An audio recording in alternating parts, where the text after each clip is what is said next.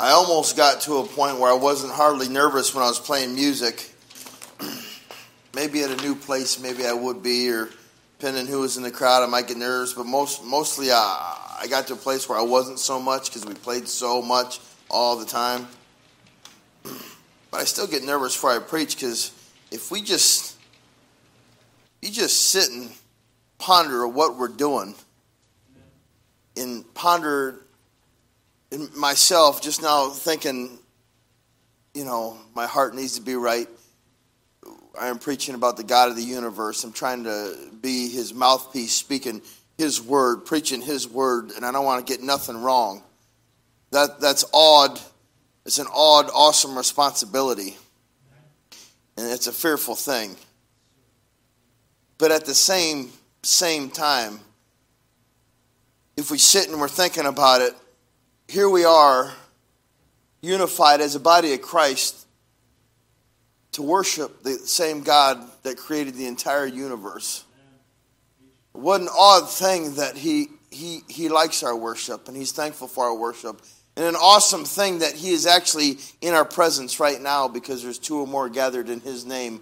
What an awesome thing, and how wonderful it is. And, you know, um, we're not saved on emotionalism. We don't get saved, and you ought not.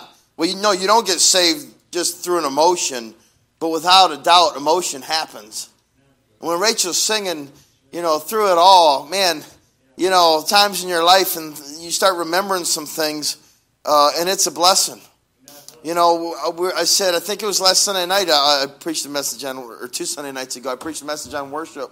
The more we know the Word of God, the better our worship is, period.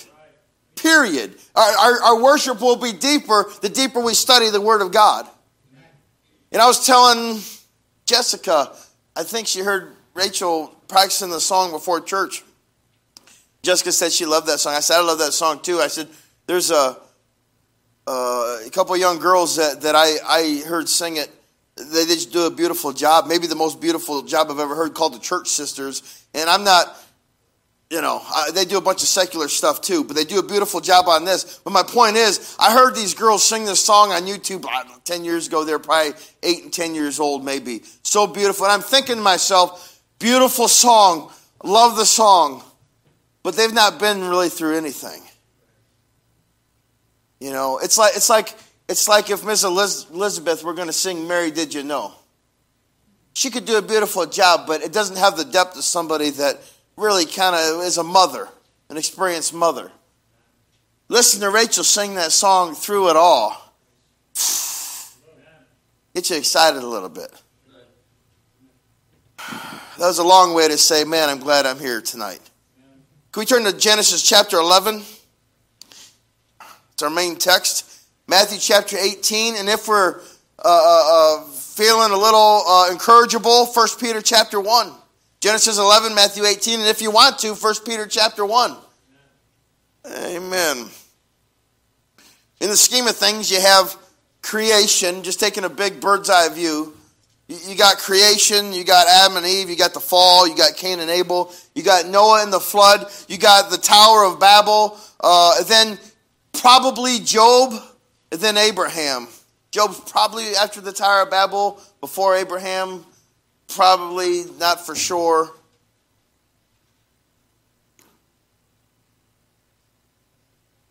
But after Noah and the flood and that whole story account, that's where we come to here, Genesis chapter eleven. We're here, this is the, the Tower of Babel. It says in uh, Genesis chapter eleven, verse one, and, and the whole earth was of one language and of one speech. Now, now that's kind of important to understand, because remember, the flood, and then after the flood you have Noah and his family, right? So how long was it after the flood to the Tower of Babel? I didn't try to do an in-depth study. I just looked at commentaries and what people said.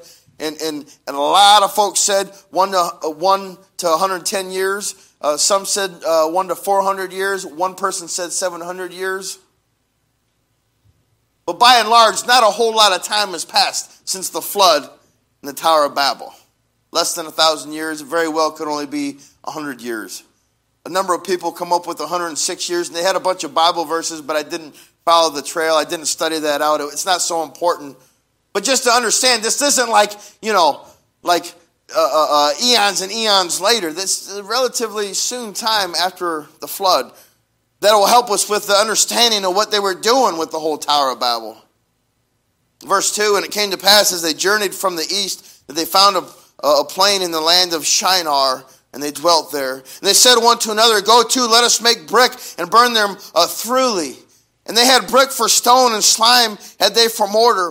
And they said, uh, go to, let us build us a city and a tower whose top may reach unto heaven. And let us make us a name, lest we be scattered abroad upon the face of the whole earth. Brother Zollers, I'd be honored if you'd open us uh, this message in a word of prayer, sir.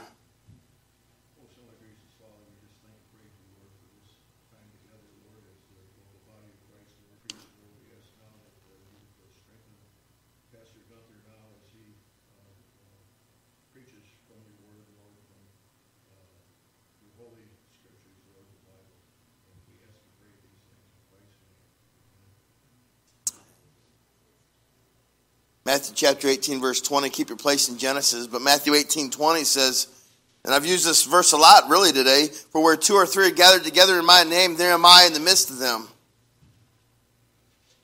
Why do you bring up that verse, you might ask? Because I'm pointing out that God wasn't in the midst of what was happening at the Tower of Babel. God was not part of that. They were, they, they were not doing a godly thing. It was not a righteous thing in what they were doing. It wasn't a bunch of uh, uh, born-again believers, church folk, uh, getting together, having worship services. No, that was not the mentality. We say, well, Jesus made that promise in the New Testament. I hear you. I hear you. Let me just take you on a quick uh, side journey here on the Tower of Babel. Jump to First Peter one, verse ten. I just want to point something out here real quick. First Peter chapter one, verse ten. With the Tower of Babel in mind, I want to take us around the corner to show us something before we get back to the Tower of Babel. First Peter chapter one, verse ten says, of which salvation the prophets have inquired and searched diligently, who prophesied of the grace that should come to, unto you. And, uh, and this is probably a good time since we're in Peter. Uh, I said that Paul wrote Peter this morning. Uh, boy, was I wrong on that. Uh, I totally misspoke. Amen.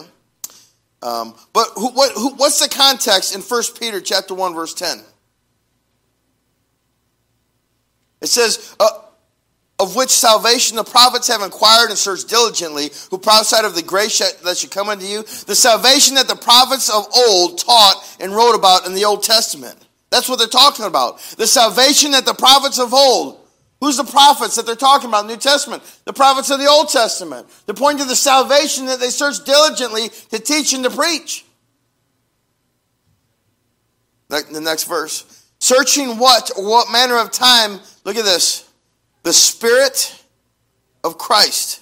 It's a capital S. The Spirit of Christ, which was, look, which was in them, did signify, when it testified beforehand the sufferings of Christ and the glory that should follow.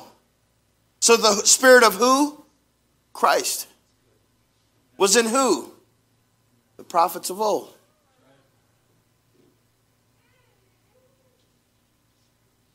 Jesus Christ is in our midst because two or more are gathered together. Jesus Christ was in the midst of prophets back then. Because it says he was in the midst of them. He was in them. God was not part of the Tower of Babel. And look at this, and I'll show you why. Genesis eleven, verse five. Genesis eleven, verse five. Back to the Tower of Babel. It says, and the Lord came down to see the city and the tower which the children of men builded. First of all, God is uh, uh, uh, omnipresent. He doesn't need to come down from heaven to see what's going on. But for our benefit, I believe that, that uh, God had the Bible written in such a manner to show that he was not part of it. He came down to see what was happening. As in, he wasn't a part of it. He wasn't in that. His spirit was not in that. I believe with all my heart that's what it's saying. Like when Jacob wrestled with God. God was just wrestling with Jacob to, to show him, teach him a lesson, to show him something. Like, like God was really like, wrestling, like really, you know. Like when I wrestled with Wyatt, I could whip the fire out of him. But God was teaching Jacob something. I think the same thing applies here. God came down. Uh, um, I, I, I want to read that right. Where, where am I? Um,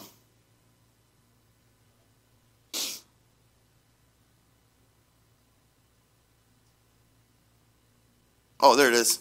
And the Lord uh, came down to see the city and the tower which the children of men builded. I believe with all my heart, God had it written that way to show that he was not part of what was going on. Look at verse six. And the Lord said, behold, the people is one, and they have all one language, and this they begin to do, and now nothing will be restrained from them, uh, which they have imagined to do, which which this is a statement, uh, an absolutely massive statement to, to power the power of unity. Right? The, the God of creation is saying, man, when people get together unified with a cause, they can do whatever they imagine to do. It's, it's quite a statement. And we know that the world will eventually come together in unity again, but with the same spirit here, a spirit of Antichrist. We know there's going to be a one world government during tribulation times. How much of that we will see? Well, that's debatable. Uh, it may it may already uh, uh, be in place before the rapture. It may uh, be in place after the rapture. How much of it will be in place, that can all be debated because nobody really knows for sure all those details. But look at verse seven. It says, go to, let us go down and there confound their language that they may not understand one another's speech. Here we see clearly the Trinity, which is exciting. Amen. And why did they, they I mean the Trinity, the Father, the Son, and the Holy Ghost, decide to separate man? Because they knew the depth of the wickedness that they were capable of. And you think, how bad could mankind have been back then? Look, for anybody that's a parent, they can see how bad their child can get in a, in a quick amount of time. Every single time, and, I, and Lord knows I love my mom and dad. They're probably watching right now. I, the camera's here now. I, I love you guys. Um, but every single time the kids go to Grandma and Grandpa's house, there's two or three days of spankings involved to get them back in line. Every time. Every time. Because that's our human nature. Oh, I don't have any rules. I'm going to do whatever I want to do. Right? That's how we do. Amen. So, from creation to the flood was right around sixteen hundred years. The, the Bible lays out some pretty good timelines. It's pretty, it's pretty accurate. About sixteen hundred years from creation to the flood. And how did God describe the state of man right before the flood? How long did Noah build the ark? Was it, was it like one hundred, one hundred twenty years? Good, I wasn't too crazy off. So, so one hundred twenty years at least before the flood, God describes the state of man. Look at Genesis chapter six. Genesis chapter six.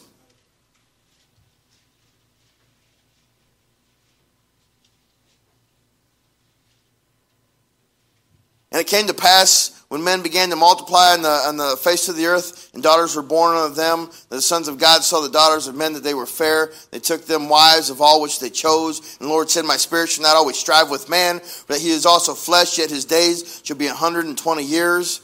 And this is this is right about the time where men's lives began to get shorter, which was after the flood.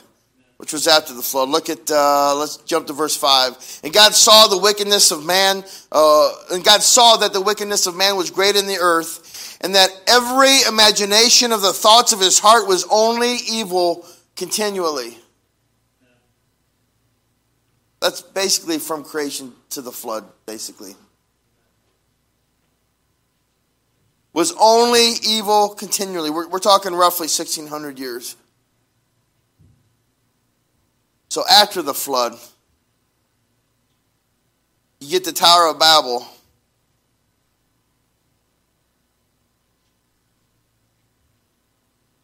in in in in in, in the Trinity is considering within themselves the wicked imagination that man will eventually end up at. They may not have been there at that time, but God could see, Holy Spirit could see, the Son could see, hey, they put their imagination with this antichrist mentality, even though it may, may only be here, it's going to grow to here. You let a kid, you don't spank that kid, man, it's going to be a little hellion here. It's going to be the worst thing you ever saw when it gets here. You think it's cute now, sure, but once you get to here, it's too late.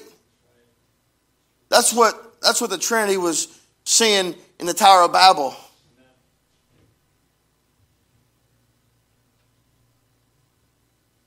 Where was I? Verse three, Genesis six, three. And the Lord said, my spirit shall not always strive with man, for that he also is flesh, yet his days shall be one hundred twenty years. Oh, I'm sorry, uh, verse six. Genesis six says, and it repented the Lord that he had made man on the earth, and it grieved him at his heart, which is sixteen hundred years. Congratulations, mankind. We, we were able to think of only evil continually.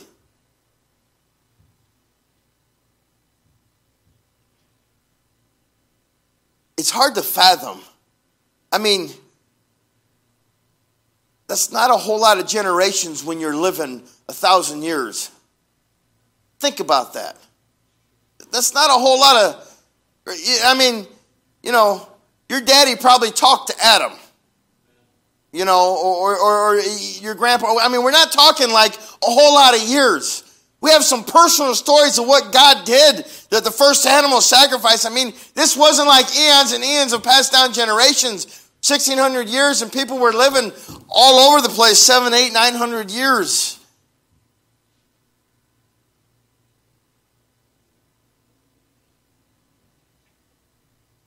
And we say, how could that happen? Well, it happens today. You can have a godly mother and father, take your children to church and be faithful and try to teach them. You could even homeschool or whatever, private school, whatever. Whatever you want to do, trying to do the very best you can to train up uh, your children in the way that they should go, but they still have a choice to make. They could still just not be faithful. They could, they might not even get saved. They got their own choices to make. It, it doesn't matter that that. Uh, You you just got saved from four hundred years of bondage, and you just witnessed all those amazing miracles. Amazing miracles. Only God could do. It was not even a question. You knew God did it. You just walked through dry land. You just watched the Egyptians completely get washed away, and that you were free now. All these, man, how amazing that is. What were you studying the other day, Rachel, where you talked about how quick it was? They were compl- it, was, it was like four days later. You mentioned the other day, they're complaining about how thirsty they were and they're ready to just die. They're ready to kill Moses. Was it three or four days later? Three days at the part of the Red Sea. They're ready to just throwing Moses under the bus, throwing God under the bus. It's all over. It's just a waste of time. Let's just go back to Egypt. This is horrible. I get it. They were thirsty. They just saw what God did. And Adam's children, his children, his children's children, and however many there were, I don't know. They knew what God had done. It wasn't a question of did God was is God a gracious God or, or is God all powerful? Does God set these things in motion? And we're supposed to do this and we're supposed to make these sacrifices because because that's pointing to the, the, the, the land that's eventually going to come, and we're supposed to do this, but I don't want to do. They still got a choice to make, just like that child that might grow up in church. They might just say, ah, oh, forget it.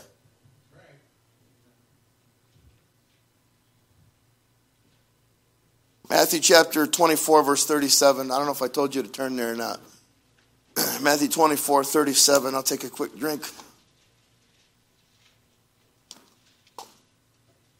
Jesus said, but as the days of Noah were, so shall also the coming of the Son of Man be. For as in the days that were before the flood, they were eating and drinking, marrying and giving in marriage until the day that Noah entered into the ark, and knew not until the flood came and took them all away. So shall also the coming of the Son of Man be. Ooh, what a comparison to to, to nowadays, to Noah's day. Mm. There's evil in their hearts continually is what God talked about back in that day. Mm. Noah would have said people used to serve God, but there's been a great falling away. That would have been part of his preaching. Nowadays, what do preachers say? What do Christians say that know their Bibles? There's people used to serve God, but there's been a great falling away.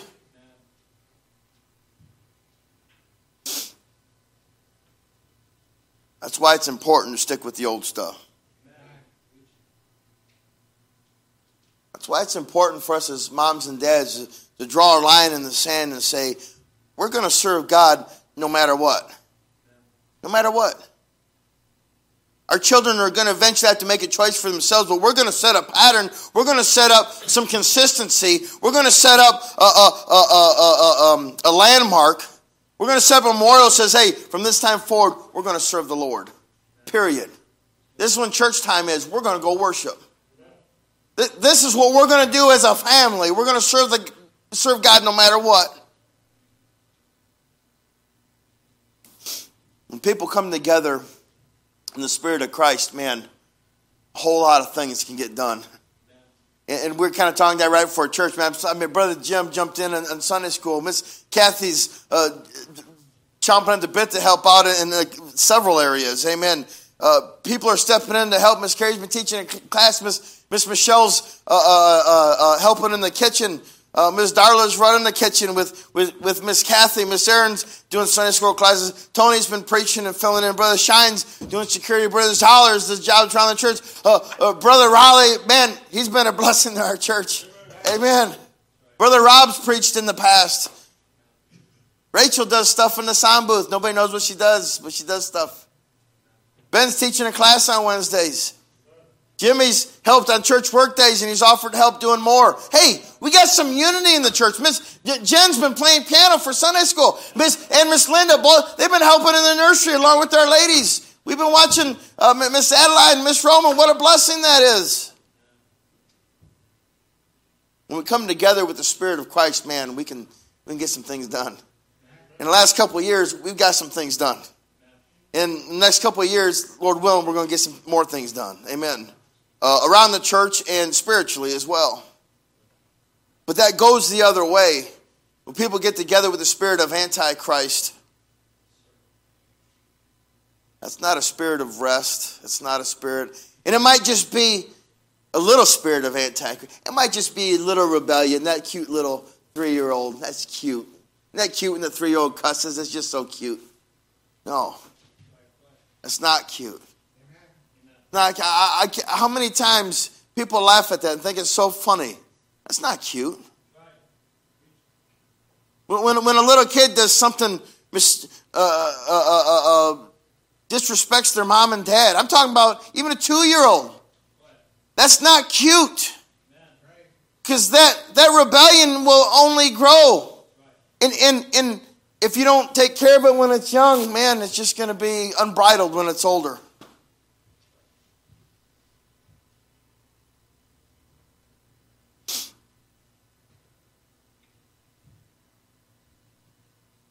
You might say that's an extreme thing to say, talking about a spirit of Antichrist and people that come together. I mean, we, we've seen that more. I mean, just look at our politics situation. People that come together with with the spirit of Antichrist. That's an anti-God agenda. Look at the things that are taking place. Look at the ridiculous laws that we're left to, to that, that people are voting on. That we're, are you kidding me? This is where we are. This is the imaginations of an Antichrist society that it's leading to. Not that much different than the Tower of Babel time. But for the grace of God, His state is coming. Amen. The longer you wait to spank a child, the harder it is for him to accept it. Just the same way it is, the longer you spend a lifetime suppressing the truth. I believe that every man, woman, child is born with the truth, the knowledge of the truth in them. Romans chapter one. The longer that we spend a lifetime suppressing the truth, the harder it is to accept it when we see it.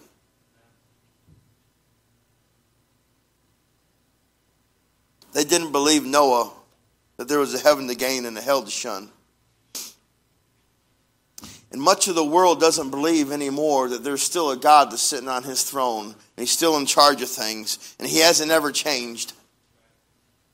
That's the, the, the, we see a spirit in the world today, the same spirit that you see in the Tower of Babel, the, this, the self-made mentality. People tattooing it on their fingers, self-made. Idolatry, pride, self-righteous. We answer to no one. What they're saying is we're our own gods. We, we, we, do, we do what we want for right and wrong. Nobody's going to tell me what to do. Actually, I had a guy, uh, probably the most bitter man I've ever met, I used to work with.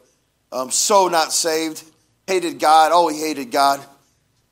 And, and he would, I'm not exaggerating this, he would like grit his teeth when talking about it. He, he would say things like, I will never bow down to a book of rules. You know, he'd get mad talking about it. Just a book of rules that you guys have was his mentality. I don't even know if he's alive anymore. There wasn't much time after the flood to the Tower of Babel. Hundred years, few hundred years. But now it's been over four thousand years or so since the Tower of Babel. And God hasn't destroyed earth yet, but for the grace of God. There will be nobody, after this earth is done and gone, that's going to say God didn't have enough grace.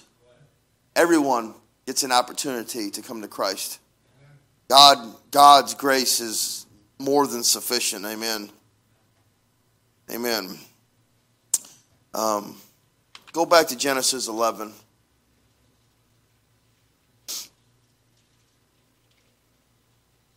We have uh, the world's coming together like it never has before. And much like the Tower of Babel, the imaginations of man are just wildly anti-Christ. And, and whether we the, the people might may not say they're they might say they're not coming together uh, as much as they want to admit, because they're they're they're they're coming together against God. As if this, let me throw an example. If I'm at work and I'm talking about how great the Lord is or something, all of a sudden you have atheists that hate each other that will now be best friends in opposition to whatever I'm talking about. They will all of a sudden be unified in their anti-Christ mentality in whatever conversation they're having. We're seeing more and more of this today. And I, you know, they're finding common ground against God, and I know that God knows what we don't, and God can see what we can't. Uh, a, a, a child doesn't understand the harm that they're doing, right? They'll say, after all, it's filled with good intentions, like... Like the fervency of Saul, literally murdering Christians and separating husbands and wives and children from parents, all in the name of God, and God wasn't anywhere near that. No. Coming together with a purpose, it was all antichrist. The people at the Tower of Babel were probably nice folks. They're probably friendly and easy to get along with. Right? We, we, we want to demonize things all the time, right? We want to demonize, like we're, when we're studying Catholicism, we want to demonize, our flesh wants to demonize every Catholic person. Like, oh, you know, boo, Catholic people. But that's not the case. There's a lot of Catholic people that, that love the Lord. There might be some Catholic people that are saved. Right? It, it doesn't mean they're, they're horrible people. Uh, and I'll say this, and it's kind of hard for me to say, but there, there's probably... um um. Uh, folks in Islam that, that are nice people. I think I've worked for some. They're nice people. They're, they're not these horrible people that just want to kill you. They don't know their Quran very well. But it doesn't mean that they're horrible. The people at the Tower of Babel is what I'm saying. They probably, I'm speculating, they probably weren't these awful people. If we went there, they're probably nice folks. But nice folks doesn't mean they're not anti-Christ in their thinking. I work with a lot of nice folks that aren't saved. They have an anti-Christ mentality. When we say anti-Christ, it sounds harsh. Amen. They're still anti-Christ. Genesis chapter eleven, verse eight. I need to start winding down. Genesis eleven, verse eight says, So the Lord scattered them abroad from thence upon the face of all the earth, and they left off to build the city. Therefore is the name of it called Babel, because the Lord did therefore confound the language of all the earth, and from thence did the Lord scatter them abroad upon the face of all the earth. And as quickly as the story begins, it just ends as quick as far as the little snippet that we get in history. And God gave us what we need to know, what He wants us to know, right? If God gave us every little detail of everything, we'd never even read the first chapter of the book. I mean, come on, right? But you'll occasionally find an atheist that will accuse Christianity of stealing from other religions as far as like the legends or the myths, right? And, and they'll say things like this. Uh, well, did you know, Mister Christian, that um, there's there's um, religions all over the world um, that have some sort of a flood account? So Christianity just stole it from one of those and just stuck it in a book. Actually, quite the opposite. It's just like when people try to use science to refute the Bible. Actually, science uh, supports the Bible every time. If, if a flood account was true, wouldn't religions and cults and atheists of all over the world have some sort of an account for a flood? That just supports the idea of a flood. The same goes for a Tower of Babel. Not as prevalent as the flood, but all over the world. All over the world, there's there's accounts for, hey, at a time, and right around the same time, they were building this great tower to go to the sky. And all of a sudden, everyone started speaking a different language. And they'd say, look, you're just stealing from that other religion over there. But if it actually happened, that would spread it all over the world. It actually supports the truth. Amen. Amen. Great historian Josephus wrote a, he wrote about the Tower of Babel. I read everything that he wrote about it. Josephus, I don't believe, was saved, um, um, which helps from a historic point of view. We can read it, and he was pretty um, um, indifferent, seemingly so, to Christians. It's not Bible what he what he wrote, but, but it's very interesting nonetheless. Josephus, he talked about a man named Nimrod being the leader of the whole project, with the sole purpose was to defy God, that if there is ever a flood again, they, they're going to build a tower so high that they're not going to drown in that flood.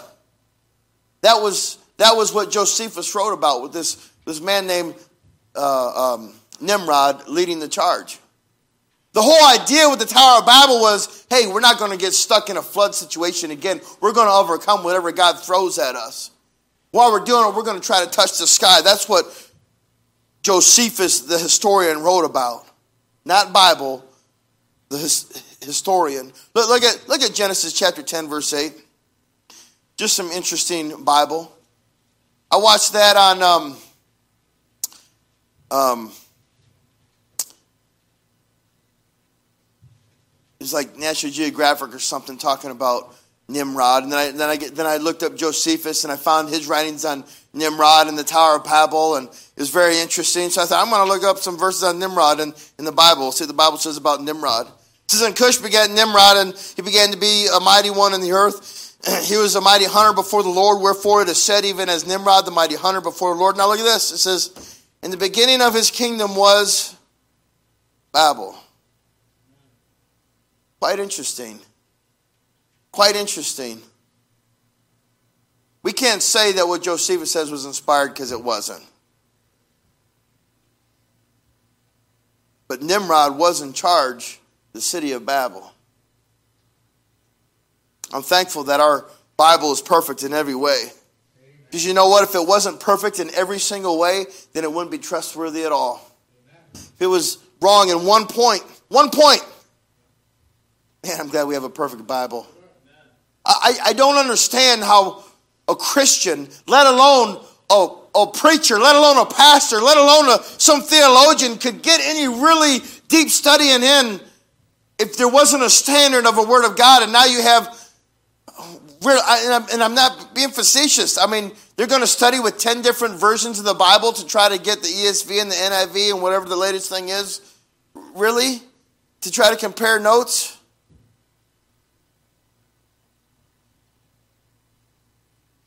Romans three four, God forbid, yea, that God be true and every man a liar. We need to know what we believe. Otherwise, we're going to be walking around with no armor, let alone a sword that's rusted in our sheath because we don't know how to use it. What am I saying? Uh, the, the, the soldier that goes to, to, to, to practice with his sword, and he's standing there with all the other all the other soldiers, and everybody's practicing, everybody's using it uh, uh, when they go to battles, but but but we're just standing there with our swords in the sheath. I see, yep, I'm learning how to fight, uh-huh, taking note of it. But they're being hearers and not doers. So if we're not using it, we're not honing our skills. We're not, we're not doing nothing for the cause of Christ except for standing there with a sword, sword rusted in our sheath.